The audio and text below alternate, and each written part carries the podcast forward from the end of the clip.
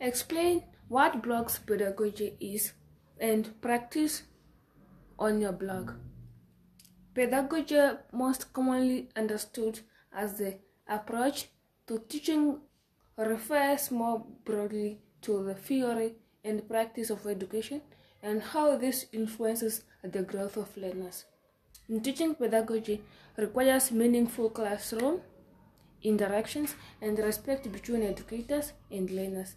The goal is to help students build on prior learning and develop uh, skills and attitudes, and for educators to devise and present curriculum in a way that is relevant to students, aligning with their needs and cultures.